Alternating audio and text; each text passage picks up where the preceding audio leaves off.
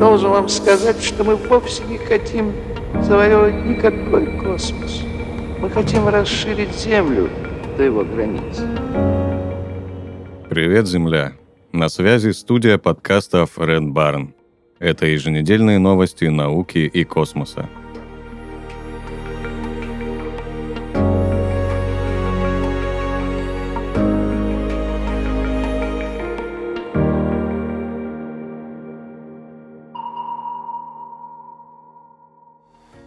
Ученые закопали капсулу времени в честь чрезвычайно большого телескопа.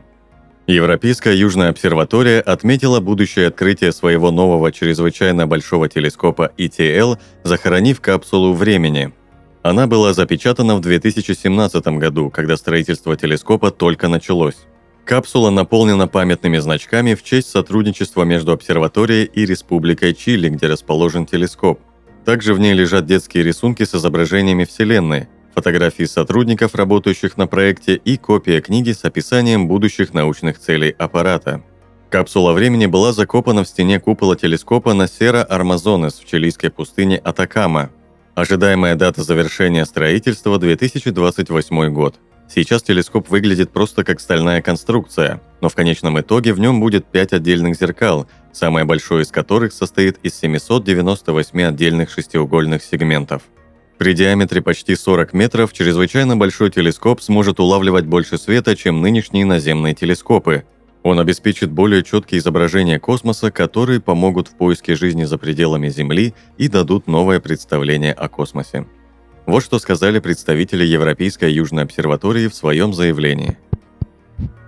Являясь самым крупным оптическим и инфракрасным телескопом в мире, чрезвычайно большой телескоп изменит наше понимание Вселенной – его научные цели простираются от Солнечной системы до края наблюдаемой Вселенной, включая экзопланеты, черные дыры, первые звезды и галактики.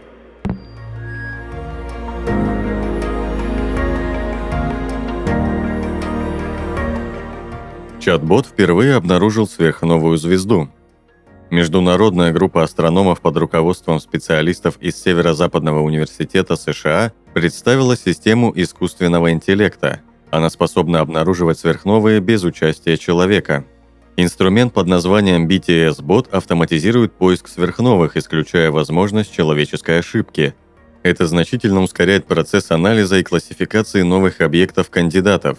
Для разработки BTS-бота ученые обучили нейросеть на выборке из миллиона четырехсот тысяч изображений из почти 16 тысяч источников – в эту выборку входили подтвержденные сверхновые, временно вспыхивающие звезды, периодические переменные звезды и вспыхивающие галактики. Для проверки эффективности BTS-бота астрономы использовали данные кандидате в сверхновые SN223TYK. Он был обнаружен 3 октября роботизированной установкой по поиску транзиентов имени Цвики. 5 октября BTS-бот анализировал записи установки в режиме реального времени и успешно обнаружил источник – Затем был отправлен запрос на получение данных у Паломарской обсерватории, где роботизированный телескоп получил спектр транзиента. Дальше этот спектр исследовался алгоритмом машинного обучения в Калифорнийском технологическом институте, чтобы определить тип сверхновой. Анализ показал, что кандидатом является сверхновая типа 1A.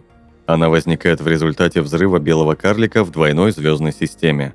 В каталоге транзиентов указано, что красное смещение этой сверхновой составляет 5 сотых, что означает ее удаленность на расстоянии более 660 миллионов световых лет.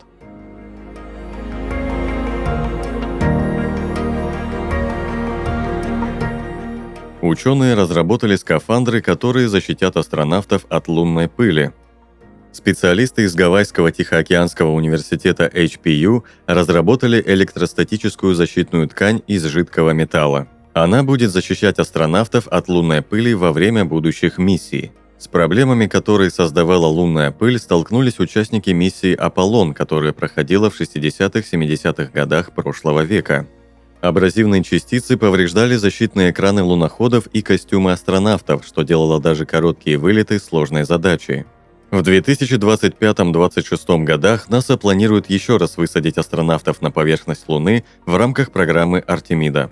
График программы зависит не только от хода полета Артемиды-2 вокруг Луны, запланированного на 2024 год, но также от разработки спускаемого аппарата Артемида-3 и лунного скафандра. По словам Арифа Рахмана, одного из авторов разработки, при активации скафандр генерирует электрическое поле, которое отталкивает лунную пыль и не дает ей прилипать. Эта стратегия может быть применена как к скафандрам, так и к тканевым чехлам для лунного оборудования во время лунных миссий. НАСА изучает проблему лунной пыли на протяжении десятилетий, в том числе в рамках инициативы по инновациям на лунной поверхности, созданной в 2019 году. Представители агентства говорят, что борьба с пылью – одна из основных проблем, которые необходимо решить для долгосрочного обитания астронавтов на Луне. Электростатическая технология HPU не единственный тестируемый пример. НАСА также провело космические испытания варианта ткани на внешней стороне Международной космической станции в рамках серии проектов под названием «Миссии» или «Эксперимент Международной космической станции с материалами». В ходе экспериментов материалы проверяются в суровых орбитальных условиях в течение нескольких месяцев, в вакууме и при высокой радиации Солнца. Команда космического центра Кеннеди НАСА запустила на МКС электродинамический пылезащитный экран с помощью миссии 11. Это было первое испытание в серии, где изучали технологии отталкивания пыли в космосе. Результаты многообещающие. Наземные испытания перед полетом показали, что электроды на стекле экрана могут удалять более 98% пыли в условиях высокого вакуума. Следующая миссия, включающая испытание экрана, стартовала в 2021 году. Ее результаты пока не опубликованы.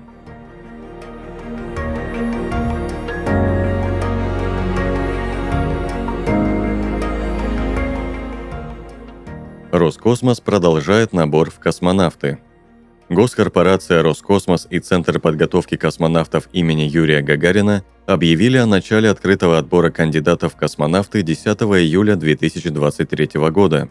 Изначально отбор должен был завершиться 30 октября, а недавно было принято решение продлить его до 20 декабря этого года. В конкурсе может участвовать любой гражданин России в возрасте до 35 лет, который удовлетворяет требованиям, предъявляемым к претендентам – по итогам конкурса планируется отобрать кандидатов в космонавты, которые пополнят отряд Роскосмоса. Чтобы участвовать в отборе, кандидат должен соответствовать следующим требованиям.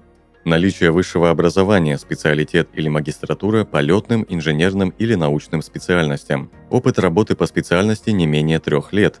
Знание английского, отсутствие хронических заболеваний, хорошая физическая подготовка, Рост в положении стоя от 150 до 190 см, в положении сидя до 99 см. Обхват груди от 94 до 112 см. Размер ноги не более 46 -го. Более подробно с требованиями к участникам можно ознакомиться на сайте Роскосмоса. Это уже четвертый открытый набор космонавтов в нашей стране. В 2012 и 2018 годах были отобраны 8 кандидатов в космонавты, в 2021 году – 4. Сейчас в отряде космонавтов Роскосмоса 26 человек.